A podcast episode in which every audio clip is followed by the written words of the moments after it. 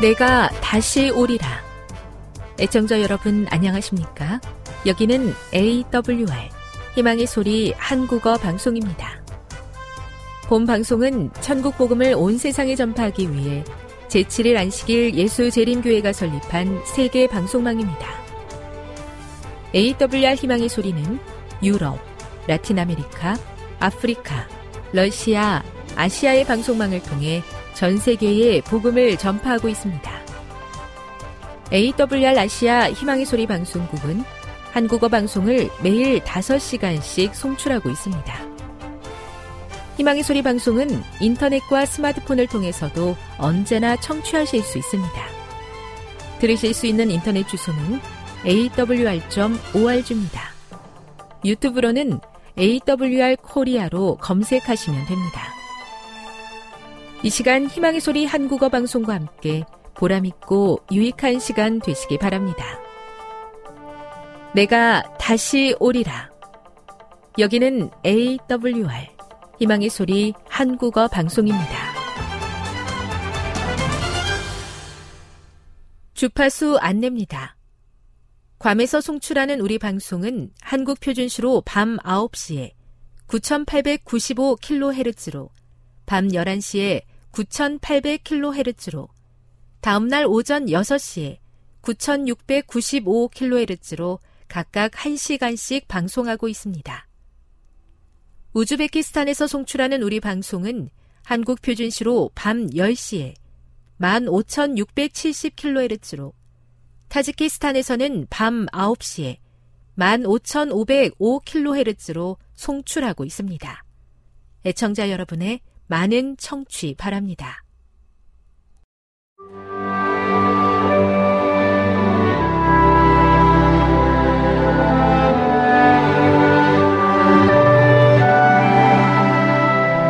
읽어주는 교과 셋째 날 6월 21일 화요일 요셉의 아들들을 축복한 야곱 야곱은 죽음의 때가 다가오자 전에 베델로 돌아가서 하나님께로부터 영원한 소유에 관한 약속을 받았던 일을 기억한다. 그 약속은 아브라함에게 허락되었던 약속이 갱신된 것이었다. 죽음이 가까이 다가오고 있음을 느끼는 가운데 약속의 땅에 대한 소망은 그에게 위로가 된다. 그리고 야곱은 애굽에서 태어난 요셉의 두 아들을 축복하는데 그 축복은 그의 후손에 관한 미래의 약속이라는 배경에서 주어진 것이었다. 창세기 48장을 읽어보라. 야곱이 여기에서 그의 다른 손자들을 제외하고 요셉의 두 아들만을 축복한 이유가 무엇인가?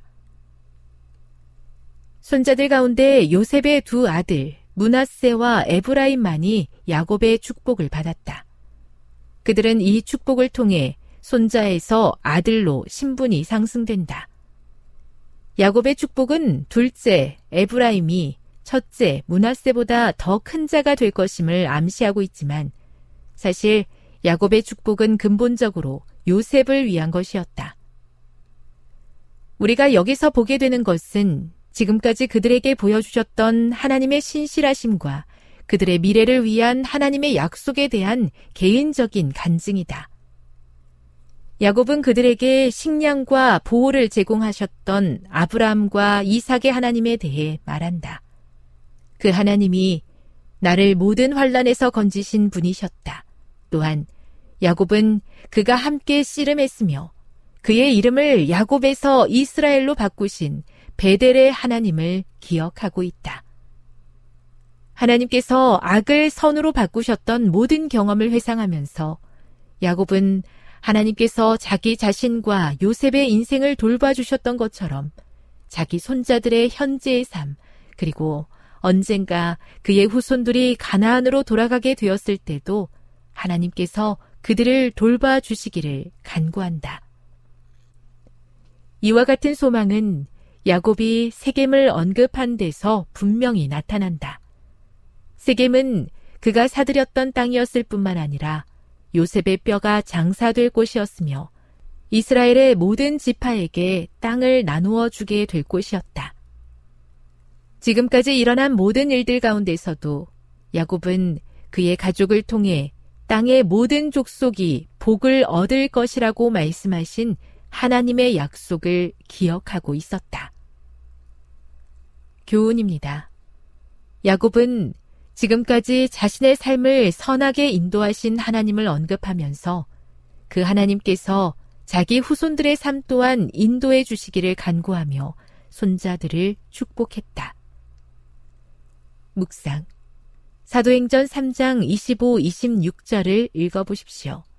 베드로는 창세기 12장 3절에 기록된 약속이 어떻게 성취되었다고 말하고 있습니까?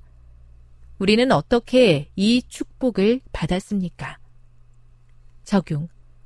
우리의 자녀들, 그리고 손자녀들에게 줄 수 있는 최고의 축복은 무엇일까요? 그러한 축복을 주기 위해 그대가 지금 해야 할 일들에는 무엇이 있을까요? 영감의 교훈입니다. 야곱이 요셉의 두 아들을 입양함. 야곱은 내가 애굽으로 와서 내게 이르기 전에 애굽에서 내게 낳은 두 아들 에브라임과 문하세는 내 것이라. 르우벤과 시므온처럼 내 것이 될 것이요 라고 말하였다. 그들은 야곱의 자손으로 입양되어 각각 한 족속의 족장이 될 것이었다. 그리하여 르우벤이 잃어버린 장자의 권리 중의 하나가 요셉에게 넘어갔다. 그리하여 요셉은 이스라엘 중에서 두 몫을 차지했다. 부주와 선지자 234 지금까지 저의 삶을 선하게 인도하신 하나님의 은혜에 감사드립니다. 인생의 구비구비마다 함께하신 하나님의 손길을 항상 기억하며 어떤 상황 속에서도 하나님의 신실하심을 의심하지 않고 따라가게 해 주시옵소서.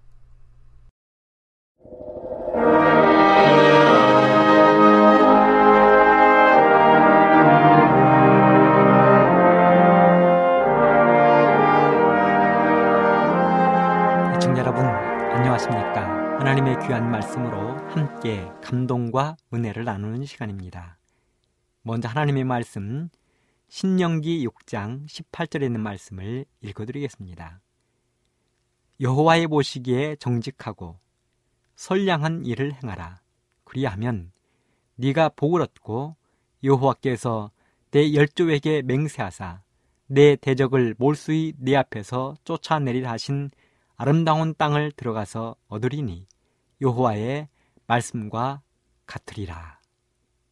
여기 있는 말씀을 보면 하나님 보시기에 정직하고 선량한 일을 행하면 하나님께 복을 얻고 하나님께서 우리들에게 약속하신 아름다운 땅을 들어가서 얻고 행복한 생활을 하겠다는 약속의 말씀입니다.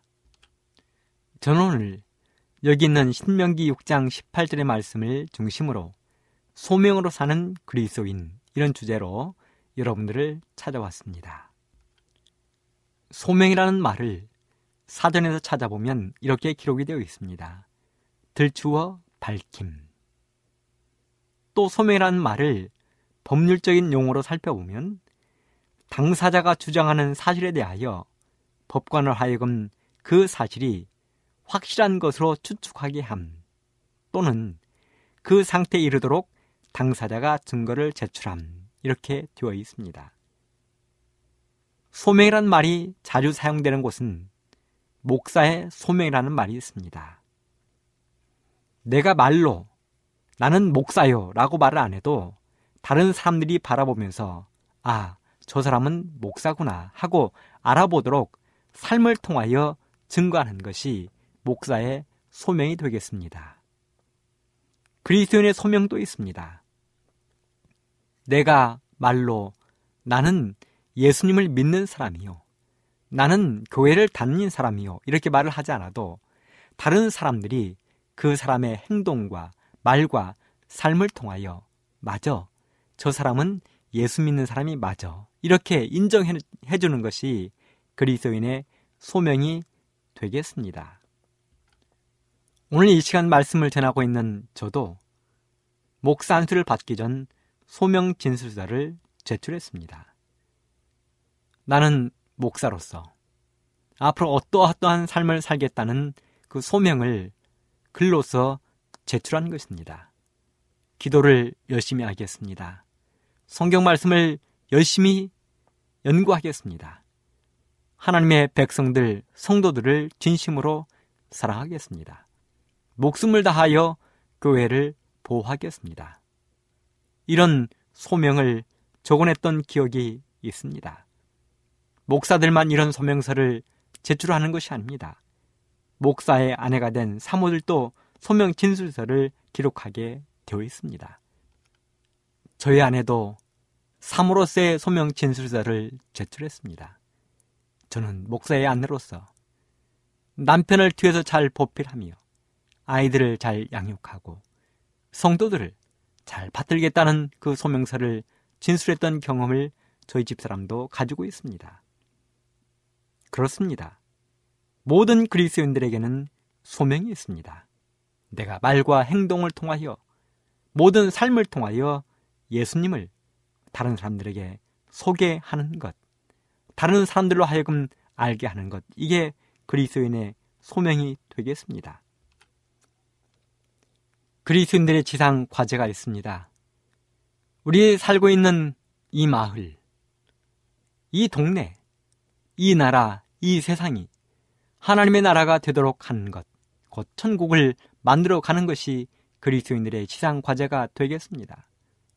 그리스도인들은 이 세상을 천국으로 만들기 위하여 하나님의 나라를 만들기 위하여 그리스도인의 소명을 다해야 하는 것입니다.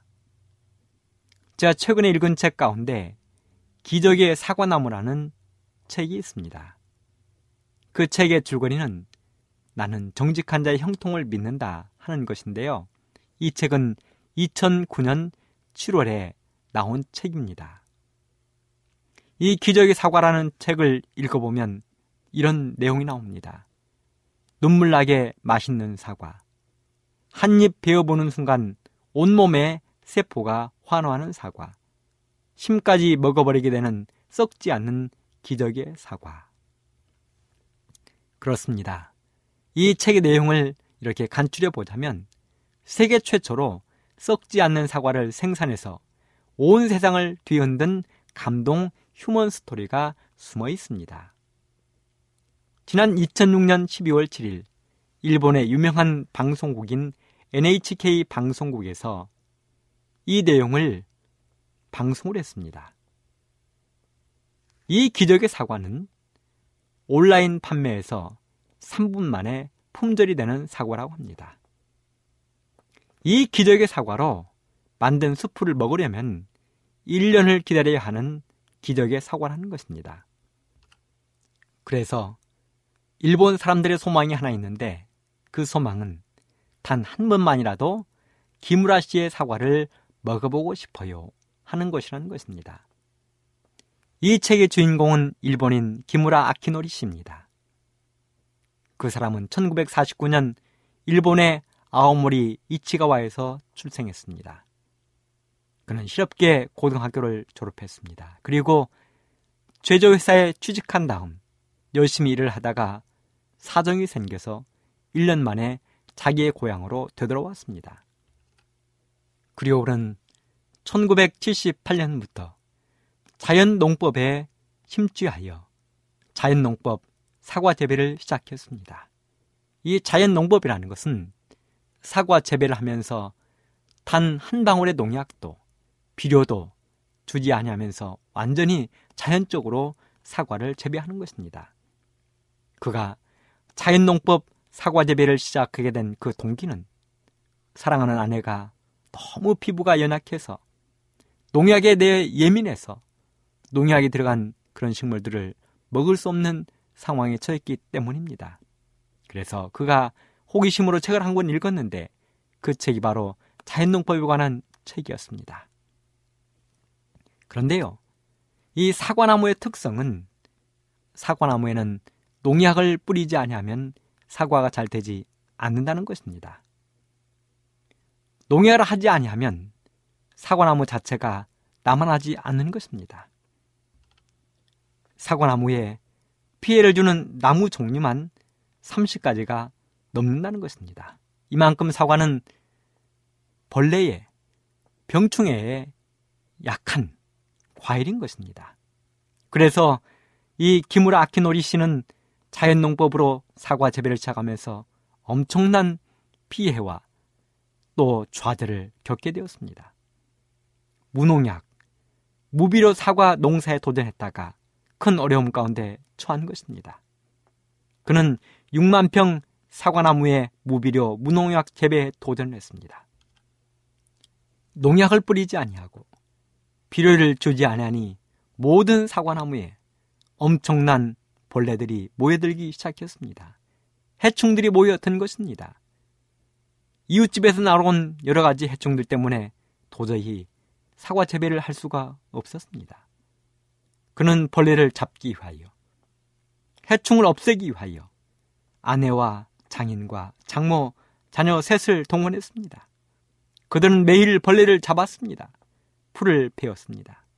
그런데 7년 동안 사과나무, 그 6만 평의 사과나무에 단 한 개의 사과도 열리지 않는 것입니다. 그 사이 동네 사람들이 그를 비웃기 시작했습니다. 친척들이 그를 비웃었습니다. 친구들의 비난과 조롱이 뒤따랐습니다. 조금씩 모아놓은 모든 재산이 다 날아갔습니다. 자기의 장인의 우체국 근무 퇴직금도 다 써버렸습니다. 모든 가재 도구도 다 팔아 해치웠습니다. 하지만 세금을 못 내서 열매도 맺지 않는 사과나무에 빨간 딱지가 붙었습니다. 전화요금도 낼 수 없었습니다. 전기요금도 낼 수 없었습니다. 수도요금도 내지 못했습니다. 심지어는 건강보험증도 다 빼앗기고 말았습니다. 자녀 세세 학비를 못 내는 것은 고사하고 학용품 하나 사줄 수 있는 형편이 되지 못했습니다. 자녀들은 몽당 연필에 셀로 판지를 붙여서 또 지우개는 하나를 셋으로 나누어서 잔머리 쓰는 그 지경까지 이르게 되었습니다. 이 사람, 기무라 아키노리 씨가 더 이상 버틸 수 없는 그 상황 가운데 이런 것입니다. 여러분, 이럴 때는 어떻게 해야 될까요? 모든 이웃들이 비웃습니다. 친척들이 조롱하고 비웃습니다. 친구들이 그만두라고 이야기합니다. 7년 동안 아무런 수확이 없는 것입니다. 이럴 때 사람들은 쉽게 좌절하고 포기하고 절망에 이르게 되는 것이지요. 그런데요, 이 주인공 기무라 아키노리 씨는 포기하지 않았습니다. 자신의 신념을 포기하지 않았습니다. 굽히지 않았습니다. 그는 끝내는 성공하기 위하여 자연농법을 고집했습니다. 겨울에는 일용직 노동자로 공사판에서 일을 했습니다. 봄과 여름과 가을에는 사과밭에서 일을 했습니다. 그는 사과나무를 붙잡고 이렇게 이야기했습니다. 힘들게 해서 미안합니다. 꽃을 안 피워도 열매를 안 맺어도 좋으니 제발 죽지만 말아주세요. 기무라 아키노리 씨는 사과나무를 껴안고 기도하고 쓰다듬어주기 시작했습니다. 그런데도요, 사과는 열리지 않는 것입니다. 아니, 사과가 열리지 않는 것이 아니라 꽃 자체가 피지 않는 것입니다. 그래서 견디다 못한 기무라 아키노리 씨가 자살하기 위하여 하루는 밤중에 산으로 올라갔습니다. 상수리 나무에 목을 매기 위하여 산으로 올라갔습니다. 그런데요, 자신이 메어 달리기 위해서 밧줄을 건 그 상수리 나무는 농약 하나 주지 아니하고 비료 하나 주지 않는데도 상수리가 주렁주렁 매달려 있는 것입니다. 그리고 바로 그때 그의 머리에 나무만 보고 흙은 보지 못했다 하는 섬광 같은 깨달음이 밀려왔습니다. 그는 산을 내려왔습니다. 그리고 사과나무의 뿌리를 튼튼하게 해주기 위하여 풀을 주고 걸음을 주었습니다. 드디어 8년 만에 6만 평 사과나무 그 넓은 단지 안에서 단 한 그루에 일곱 개의 꽃이 피웠습니다. 다 죽고 400그루 정도가 남았는데 그 중 한 그루에서 꽃이 핀 것입니다. 그런데요, 그 일곱 개의 꽃 중에서도 다섯 개는 죽고 두 개가 열매를 맺었습니다. 그들은 그 사과 두 개를 온 가족이 나누어 먹으면서 감동의 눈물을 흘렸다고 이야기합니다. 드디어 9년째 되던 해, 온 6만 평 사과나무에 사과꽃이 피었습니다. 하얀 사과꽃이 피었습니다. 그리고 탁구공만한 사과들이 주렁주렁 열리기 시작했습니다. 지금은 농약 한 방울, 비료 하나 쓰지 않지만 사과나무가 휘어져 부러질 정도로 많은 사과가 열린다고 합니다. 농약 한 방울 주지 아니하고 비료 하나 주지 아니하지만 그들은 자연 농법을 통하여 그 사과를 이제 수확하고 있는 것입니다. 일본의 도쿄 시내에서 기무라 씨의 사과로 만든 수프를 먹기 위해서는 6개월 전에 예약을 해야 한다고 기록되어 있었습니다. 그는 고백했습니다. 자신이 가장 힘들고 어려울 때 사과나무를 쓰다듬고 입을 맞추며 사정을 했다고 합니다. 열매를 맺지 않아도 괜찮으니 제발 죽지만 말아다오. 그리고 재밌는 것은 그 사람이 이렇게 껴안고 기도하고 입 맞춰준 그 나무들은 한 그루도 죽지 않았다는 사실입니다.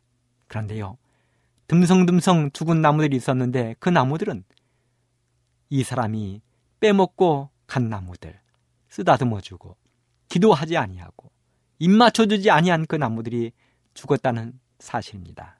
그리고 그 나무들은 한 줄이었는데 바로 이웃과의 경계선의 나무들. 사람들 보기에 창피해서 껴안고 입 맞춰주고 기도해주지 못한 그 나무들이 모두 말아 죽었다는 사실입니다. 그리고 그는 그 책 가운데 마지막에 이렇게 기록했습니다. 정직은 나무에게도 통하는 것이다. 정직은 나무에게도 통하는 것이다. 그는 무너지지 않는 신념, 소명을 가지고 자연농법에 임했고 끝내는 성공을 거두었습니다. 사랑하는 애청자 여러분, 소명으로 움직이는 그리스도인의 삶이란 어떤 삶일까요? 첫째는 손해를 보더라도 하나님의 방식대로 사는 삶입니다. 내가 손해를 보더라도 하나님의 방식대로 사는 삶. 그리스도인의 삶은 세상의 사고방식과 다른 것입니다. 손해를 보더라도 하나님의 방식대로 사는 것입니다. 시편 126편 5절 6절은 이렇게 기록했습니다. 눈물을 흘리며 씨를 뿌리는 자는 기쁨으로 거두리로다. 울며 씨를 뿌리러 나가는 자는 정령 기쁨으로 그 단을 가지고 돌아오리로다. 눈물을 흘리더라도 정직하게 씨앗을 뿌려 곡식을 수확하는 것입니다. 꾀부리지 않는 것입니다. 창세기 12장 2절로 3절은 이렇게 기록했습니다. 너는 복의 근원이 될지라. 너를 축복하는 자에게는 내가 복을 내리고 너를 저주하는 자에게는 내가 저주하리니 땅의 모든 족속이 너를 인하여 복을 얻을 것이니라. 하나님께서 아브라함을 부르시며 하신 말씀입니다. 저는 이 말씀을 너무도 좋아합니다. 일단 우리 그리스도인들은 세상 사람들과 스케일이 다릅니다. 생각이 다르고 마음 씀씀이가 다릅니다. 하나님을 믿는 사람들이 말입니다. 하나님을 믿는 우리 때문에 이 동네가 복을 받을 것이다. 하나님을 믿는 우리 때문에 이 나라가 복을 받을 것이다. 하나님을 믿는 우리 때문에 이 민족이 복을 받을 것이다. 나 때문에 우리 마을이 복을 받고 나 때문에 우리 가족이 복을 받는 것입니다. 성경은 우리 모든 그리스도인들이 이 세상에 복의 근원이 되어야 한다고 가르치고 있습니다. 우리 한국의 믿음의 선배들은 이것을 잘 알고 있었습니다. 하나님을 믿는 사람들 때문에, 교회 때문에 이 나라, 이 민족이 복을 받아야 된다는 것을 잘 알고 있었습니다. 그래서 일본에게 우리나라가 빚을 져 어려움을 당할 때 1910년부터 1945년까지 일본의 압제 때문에 우리나라가 어려움을 당하고 있을 때 모든 그리스인들이 앞장서서 국채 보상 운동을 펼쳤습니다. 그리스인 할머니들이 탈환회를 조직했습니다. 여러분 탈환회가 무엇입니까? 결혼할 때 가져온 신랑에게 받은 그 귀하고 귀한 가락지를 뽑아서 나라의 빚을 갚겠다는 것이 탈환이었습니다. 나라가 빚을 졌는데 가락지는 끼어서 무엇하랴 하는 것이 그들의 정신이었습니다. 그래서 엄청난 돈을 모았습니다. 그리고 그들은 세 가지 일을 하기로 목표를 정했습니다. 첫째는 나라의 빚을 갚자는 것입니다. 이 나라가 빚을 지고 있는데 내가 부자가 되어서 무엇이 유익하겠느냐. 그래서 나라의 빚을 갚자는 것이 첫 번째 목적이었습니다. 두 번째는 학교를 세워 민족의 지도자를 양성하자는 것입니다. 돈이 없어 배우지 못하는 사람들. 배우고 싶지만 갈 수 없는 형편에 처한 사람들을 데려다가 가르치고 키워서 민족의 지도자를 양성하자는 것이 그들의 목표였습니다. 세 번째는 민족 자본을 육성하여 민족의 기업을 세우자는 것이 그들의 목적이었습니다. 그렇습니다. 이렇게 예수 믿는 사람들은 세상의 사람들과 생각이 다른 것입니다. 수준이 다른 것입니다. 예수 믿는 사람들이 세상 사람과 똑같이 말하고, 똑같이 먹고, 똑같이 생각하고, 똑같이 행동한다면 다를 게 무엇이 있겠습니까? 예수 믿는 사람, 소명으로 사는 사람들은 손해를 보더라도 하나님의 방식대로 살아가는 훌륭한 사람들이 바로 예수 믿는 사람들인 것입니다. 마태복음 18장에 보면 포도원 주인과 품꾼의 비유가 나옵니다. 성경은 이렇게 시작합니다. 천국은 이와 같으니라. 그러면서 마태복음 18장에 천국을 소개하는 비유를 써놓았습니다. 이야기는 이렇습니다. 포도원 주인이 아침 6시, 9시, 12시, 오후 3시, 오후 5시에 자기의 농장에서 일할 일꾼들을 불러서 일을 시키는 이야기입니다. 그리고 그날 하루 일을 마친 다음에 농장의 주인이, 포도원의 주인이 품삯을 주는데 오후 5시에 온 사람들이 하루 품삯을 받으면서 먼저 온 품꾼들의 그 불평이 시작되는 이야기입니다. 아침에 일찍 온 사람들은 자기들이 더 받을 것이라고 생각했습니다. 오후 5시에 온 사람들이 하루 품삯을 받았으니 자신들이 마땅히 더 받을 것이라고 생각한 것입니다. 그리고 그들의 불평은 당연한 것이었습니다. 조금도 문제가 되지 않았습니다. 하지만 한 시간만 일하고 하루 품삯을 받는 사람이 불평한 사람들의 아들이었다면 먼저 온 그들이 불평했을까요? 그들은 아마도 고맙습니다. 주인님 고맙습니다. 우리 아들에게도 이렇게 은혜를 베푸시다니요 하면서 머리 숙여 인사했을 것입니다.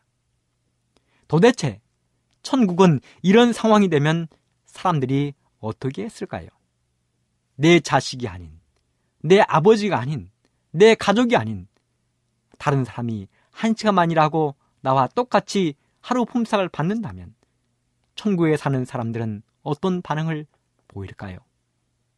아마도 그들은 그 상황을 즐기며 주인에게 감사하고 하루 품삯을 받은 사람을 축하해 줄 수 있는 그 마음을 가진 사람들이 천국에 있지 않을까요?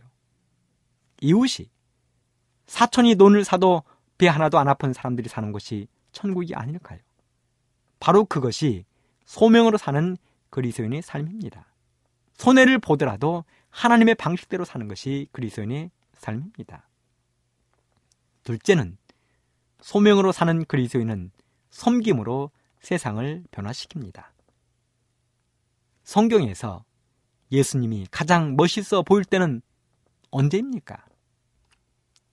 그 장면은 바로 제자들 앞에 무릎을 꿇으셨을 때, 제자들의 발을 씻기 위하여 제자들 앞에 무릎을 꿇으셨을 때, 무식하기 그지없는 제자들 앞에 무릎을 꿇으셨을 때, 냄새나는 제자들의 발을 씻기 위하여 제자들 앞에 무릎을 꿇었을 때가 가장 멋있어 보였습니다.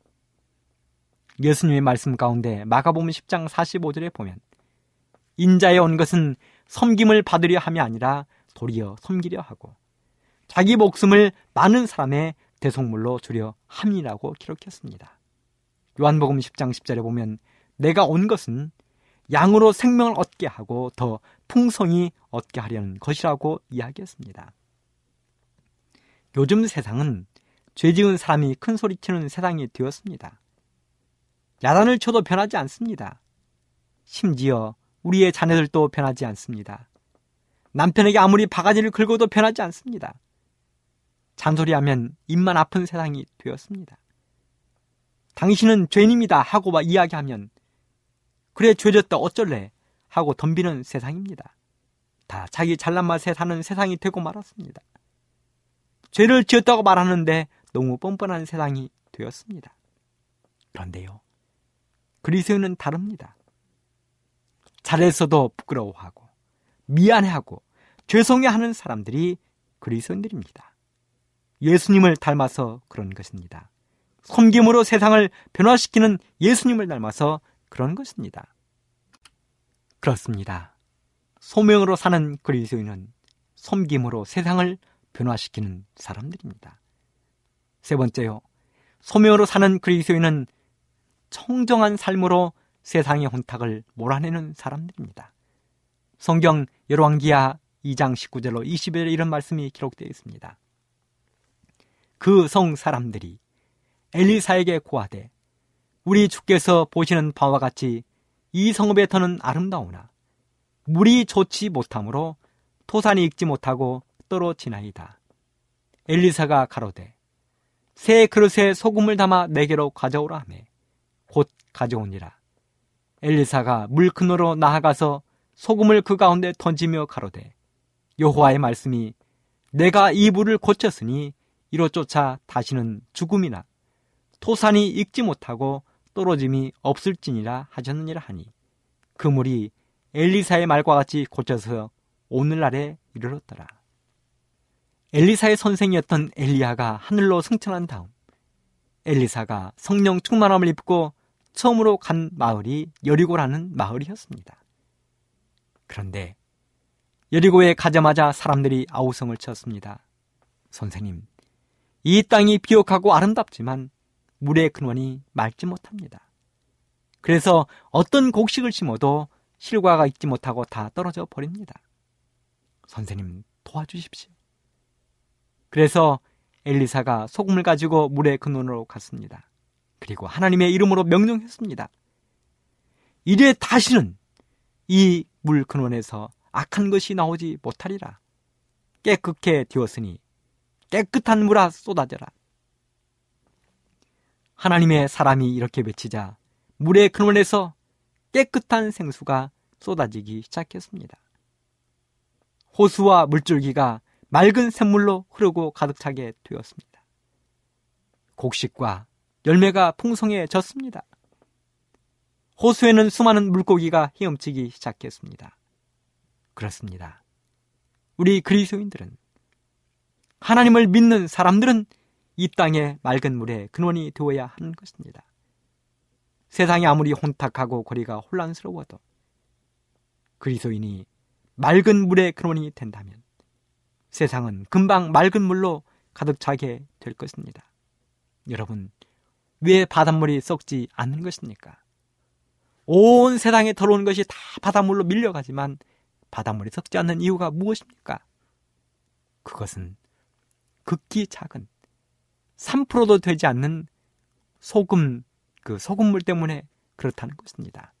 그렇다면 우리 그리스도인들이 이 땅에 적어도 10%, 20%, 30%에 가까운 그리스도인들이 살고 있는 이 땅에서 그리스도인들이 자신들의 소명을 다 한다면 이 세상은 금방 맑은 물로 가득 차게 될 것입니다. 그래서 믿음과 사랑과 희락과 온유와 양선과 성령의 아홉 가지 열매가 풍성하게 맺혀지게 될 것입니다. 마귀가 사단이 다시는 발을 붙이지 못할 것입니다. 사랑하는 애청자 여러분, 여러분들의 소명, 하나님을 믿는 여러분들의 소명은 손해를 보더라도 그리스의 방법대로 사는 것입니다. 섬김으로 세상을 변화시키는 것입니다. 청정한 삶으로 세상의 온탁을 걷어내는 것입니다. 이런 멋진 소명으로 사는 그리스인, 소명으로 사는 하나님을 믿는 여러분들, 사랑하는 애청자 여러분 모두 되시기를 간절히 바라면서 오늘 이 시간을 마치도록 하겠습니다. 감사합니다. 지금 여러분께서는 AWR 희망의 소리 한국어 방송을 듣고 계십니다.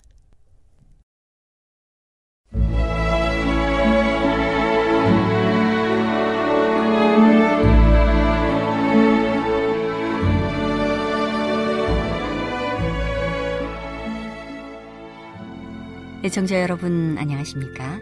명상의 오솔길의 유병숙입니다. 이 시간은 교회를 사랑하시고 돌보시는 하나님의 놀라운 능력의 말씀이 담긴 헬렌지 화이처 교회 증언 1권을 함께 명상해 보겠습니다.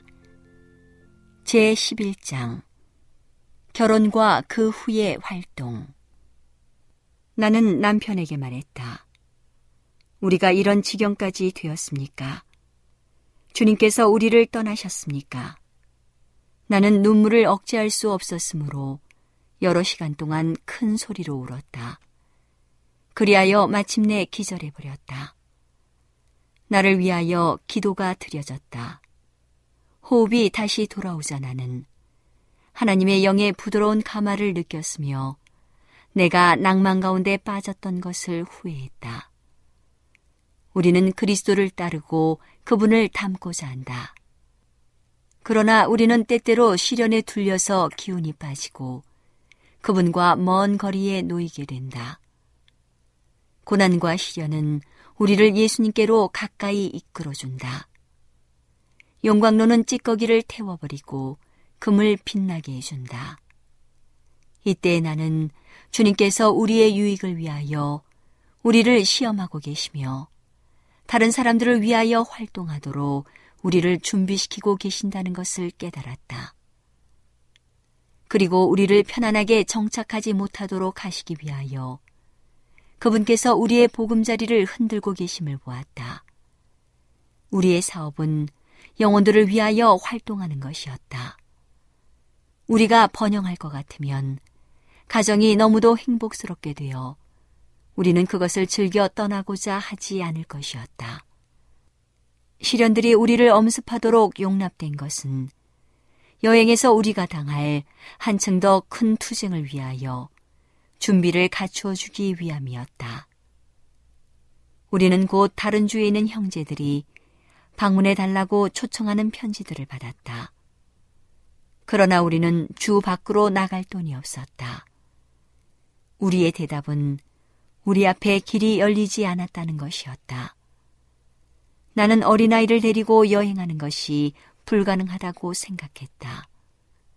우리는 의존하기를 원치 아니하고 우리의 재정 범위 안에서 살고자 조심해왔다. 우리는 빚을 지기보다는 차라리 고난을 당하고자 결심했다. 나는 매일 내 자신과 내 아이에게 1파운드의 우유를 허용했다. 어느 날 아침 나의 남편은 일하러 가기 전에 나에게 9센트를 주면서 3일 동안 아침에 먹을 우유를 사라고 말했다. 내 자신과 아이를 위한 우유를 사느냐, 아이를 위한 옷을 만드는 천을 사느냐 하는 것이 하나의 연구 과제가 되었다. 나는 우유를 포기하고 아이의 발가벗은 팔을 덮어줄 옷을 만들 천을 샀다. 어린 헨리는 얼마 후 앓게 되었다. 너무 급속하게 병세가 악화되었으므로 우리는 크게 놀랐다. 그는 혼수 상태로 누워 있었고 호흡은 마르고 무거웠다. 치료했지만 효력이 없었다. 그래서 우리는 질병에 경험이 있는 사람을 불렀다. 그 사람은 회복이 의심스럽다고 말했다. 헨리를 위하여 기도했지만 아무런 변화가 없었다. 우리는 그 아이를 핑계로 여행을 하지 않고 다른 사람들의 유익을 위한 활동을 하지 않았으므로 주님께서 그 아이를 데려가지 않으실까 두려워했다. 우리는 다시 한번 주님 앞에 나아가서 우리를 불쌍히 여겨주시고 아이의 생명을 건져달라고 기도하고 그분께서 어느 곳으로 보내시든지 하나님을 의지하고 앞으로 전진하겠다고 엄숙히 서약했다. 우리의 간구는 열렬하고 고통스러운 것이었다. 우리는 믿음으로 하나님의 약속을 주장하고 그분께서 우리의 부르짖음을 들으신 것을 믿었다. 하늘에서 온 빛이 구름을 뚫고 우리에게 빛이었다. 우리의 기도는 은혜롭게 응답되었다. 그 시간부터 아이는 회복되기 시작했다. 톱샴에 있는 동안 우리는 코네티컷의 챔벌레인 형제에게서 편지를 한 장 받았다. 그 내용은 1848년 4월에 그 주에서 열리는 집회에 참석해달라고 우리를 권유하는 것이었다. 우리는 비용만 구할 수 있으면 가기로 작정했다. 나의 남편은 그의 고용주와 계산을 해본 결과 10불을 받을 수 있음을 알았다. 그 중에서 5불을 가지고 나는 매우 필요한 의복의 천을 샀다. 그리고 그 천을 조각조각으로 잘라서 남편의 외투를 기웠는데 소매는 본래의 천을 알기 어려울 정도가 되었다. 우리는 메사추세츠주 돌체스터로 가기 위하여 오브를 남겼다. 우리의 트렁크에는 세상에서 우리가 소유한 거의 모든 것들이 들어 있었다. 그러나 우리는 마음의 평안과 깨끗한 양심을 간직하고 있었으며 그것을 세상의 안락보다 더 크게 존중했다. 돌체스터에서 우리는 니콜즈 형제의 집을 방문했다. 우리가 떠나올 때 니콜즈 자매는 나의 남편에게 오브를 주었는데 우리는 그것으로 코네티컷주 미들타운까지 가는 차표를 샀다. 우리는 그 도시에서 낯선 사람이었고 그 주에는 형제들 중 한 사람도 본 적이 없었다. 우리에게는 50센트밖에 남지 않았다. 남편은 마차를 빌리는데 그 돈을 쓰고자 하지 않았다. 그래서 그는 트렁크를 판자에 쌓아둔 더미 위에 던져놓고 우리는 같은 믿음을 가진 누군가를 찾아서 걸어갔다. 우리는 곧 시영제를 만났는데 그가 우리를 자기 집으로 데려갔다. 집회는 로케일에서 벨든 형제 집에 아직 마무리되지 않은 커다란 방에서 열렸다. 형제들은 약 50명이 되기까지 모여들었다. 그러나 그 사람들이 모두 완전히 진리를 믿은 것은 아니었다. 우리의 집회는 흥미로웠다. 오늘은 교회를 사랑하시고 돌보시는 하나님의 놀라운 능력의 말씀이 담긴 엘렌지 화이처 교회 증언 1권을 함께 명상해 보았습니다. 명상의 오솔길이었습니다.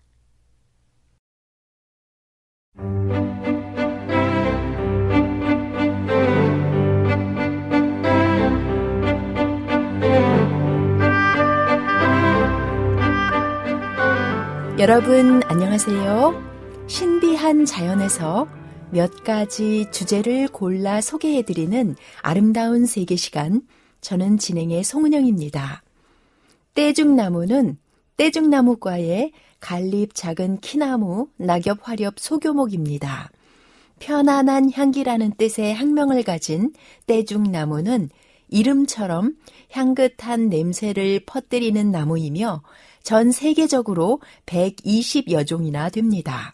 다른 말로 노가나무 또는 족나무로도 불리며 산지 계곡과 수변부에 분포하는 특성이 있습니다. 떼죽나무라는 이름의 기원은 가을에 땅을 향해 매달리는 수많은 종자의 껍질인 열매의 머리가 약간 회색으로 반질반질해서 마치 스님이 여러 때로 몰려있는 것 같은 모습에서 처음에 떼죽 나무로 부르다가 떼죽 나무가 됐다는 설이 있습니다. 그리고 열매 찌은 물로 물고기를 때로 죽여 잡거나 줄기에 때가 많아 검게 보이는 데서 유래했다는 설이 있습니다. 또 옛날에는 열매와 과피를 물에 불린 다음 그 물로 빨래를 한 점 등으로 볼 때 때를 쭉쭉 뺀다는 뜻에서 떼죽 나무로 불리다가 떼죽 나무가 되었다고 추정하기도 합니다. 떼죽의 속명은 물방울이라는 뜻의 스타리아에서 유래되었는데 나무에서 나오는 수액이 물방울 모양입니다. 영어 이름은 스노우벨로 흰색의 종이라는 의미입니다. 떼죽나무는 아시아의 중국과 일본, 한국이 원산지로 한국에는 전역에서 흔하게 볼 수 있습니다. 일본에서는 홋카이도에서 자생하며 중국에서도 자생하는 30여 종의 떼죽 나무 중에서 가장 광범위하게 분포하는 흔한 수종입니다. 떼죽나무는 키가 10m에서 15m쯤 자라는데 그다지 크지 않은 데다 잎모양도 별다른 특징이 없어서 꽃과 열매가 없다면 쉽게 알아보기가 어렵습니다. 하지만 추위와 공해에 매우 강한 장점이 있으며 이식력이 우수하여 생태 하천 조성의 기본 수정과 조경수로도 수요가 급증하고 가정의 소규모 정원에 아주 잘 어울리며 가로수와 공원수, 가로공원, 생태공원, 지방의 가로수로 적합합니다. 도시 숲속의 수목들이 산성비와 대기 오염으로 피해를 입는 데 반해 유독 떼죽 나무의 어린 나무는 별 탈 없이 성장하고 있어 대기 오염의 지표 수목으로 주목을 받고 있습니다. 또한 염료 식물로 이용된 적이 없지만 염색 재료로서의 이용 가능성도 연구되고 있는데 잎을 갈아서 20분간 끓여 염액을 만들어 매염제를 활용해 본 결과 색상의 변화가 다양하고 반복 염색으로 짙은 색의 염색 제품을 얻은 결과가 있습니다. 떼죽나무 껍질은 어두운 갈색인데 매끈하게 보이지만 가까이에서 보면 세로로 얕게 갈라져 있습니다. 어린 가지에 별 모양의 털이 촘촘하게 나는데 수령이 늘어나면 사라집니다.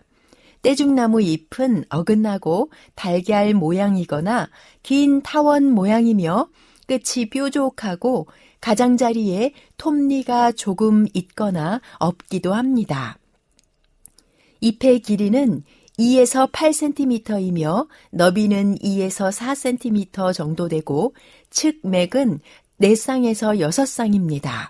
뿌리는 원뿌리와 곁뿌리가 있습니다. 꽃은 한 꽃에 암술과 수술이 모두 들어있는 양성화로 지름 1.5에서 3.5cm이며 5월과 6월에 백색으로 피고 2개에서 5개, 간혹 1개의 꽃이 달리며 길이는 2에서 4cm로 처지고 꽃을 받치고 있는 자루인 소화경은 길이가 1에서 3cm 됩니다. 꽃받침은 끝이 둥글고 꽃뿌리는 긴 달걀형 또는 타원형이며 길이 1에서 2cm로서 양면에 잔털이 있습니다. 수술은 10개이고 길이 14mm이며 아랫부분에 백색의 털이 나 있습니다. 조그만 흰색 꽃이 여러 개 피어날 때 고개를 숙인 듯 아래쪽을 향하여 아래에서 바라보면 참 풍성하고 탐스럽습니다. 떼죽나무 꽃이 만발할 때는 주변에 향긋한 꽃향이 가득하며 강하기 때문에 금방이라도 코를 마취시킬 정도가 되기도 합니다. 떼죽나무 열매는 핵과인데 9월에 여물며 달걀 모양의 타원형으로 도토리처럼 깍지에 한 개씩 달리고 익으면 껍질이 불규칙하게 갈라집니다. 토심이 깊은 사질 양토로서 습기가 다소 있는 곳에서 잘 자라며 양수지만 내음성도 약간 있어 나무 밑에서도 잘 견뎌냅니다. 내한성과 내조성, 각종 공해, 병충해에는 강한 데 반해 건조함에는 다소 약합니다. 떼죽나무 열매에는 기름 성분이 풍부하게 들어있어서 쪽 동백나무 열매와 함께 동백나무가 자라지 않는 북쪽 지방에서 동백기름의 대용으로 사용했습니다. 또 열매나 잎 속에 작은 동물을 마취시키는 에고사포닌이라는 성분이 들어있어 간단히 물고기를 잡았습니다. 열매나 잎을 찧어 물 속에 풀면 물고기가 순간 기절해버리며 에고사포닌은 물에 풀면 기름때를 없애주어 세제가 없던 옛 시절에는 떼죽나무 열매를 찧어 푼 물에 빨래를 했다고 합니다. 전쟁 때 무기가 부족하자 농민들이 총알을 직접 만들어 쓰면서 떼죽나무 열매를 빻아 화약과 섞어 썼습니다. 또 민간에서는 꽃을 인후통이나 치통에 잎과 열매는 몸이 아프고 무거우며 관절이 아파 제대로 굽히고 펴지 못하는 질환인 풍습에 사용했습니다. 아주 높이까지 자라지는 않아서 목재로 쓰기에는 한계가 있어 주로 농기구의 자루 같은 도구를 만드는 용도로 사용했습니다.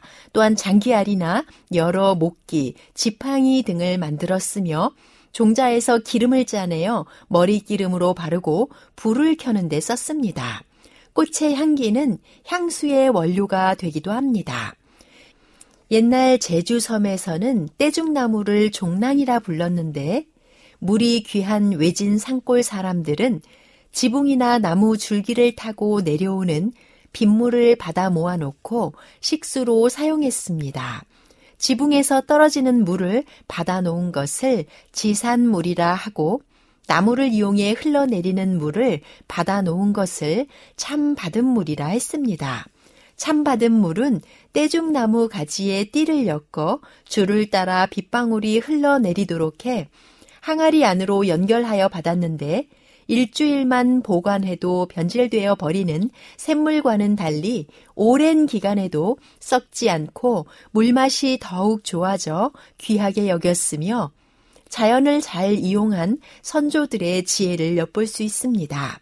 특히 부잣집에서는 줄을 따라 이어지는 커다란 항아리를 많이 장만해 두고 사용했는데 이렇게 모아놓은 물은 몇 년씩 두어도 상하는 일이 없고 하늘의 물인 천수를 받아두면 석 달이 지나고 나서도 오히려 물이 깨끗해지고 물맛이 좋아진다고 합니다. 목재는 세포의 크기와 배열이 일정하여 나이테 무늬마저 보이지 않을 정도로 곱습니다.